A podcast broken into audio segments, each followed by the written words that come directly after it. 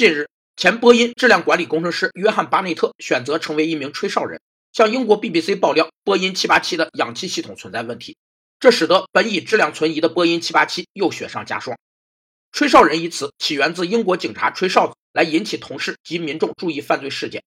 在现代社会，吹哨人是指为使公众注意到政府或企业的弊端而采取纠正行动的人。后来，美国、英国、日本等国家都建立了吹哨人制度。其要义在于发动企业内部知情人士举报揭发违法行为。吹哨人的行为背后是社会环境、法律环境和道德环境。首先，保证吹哨人有正当合法的途径和合适有效的倾诉对象；其次，政府应设立相关的法律法规来保障吹哨人的人身权利不受伤害；第三，也是最重要的一点，社会应倡导一种道义的价值观，维护整体社会的公平和正义。据爆料，波音787存在将不合格的无效氧气瓶装上飞机的问题。有问题的氧气瓶比例高达百分之二十五。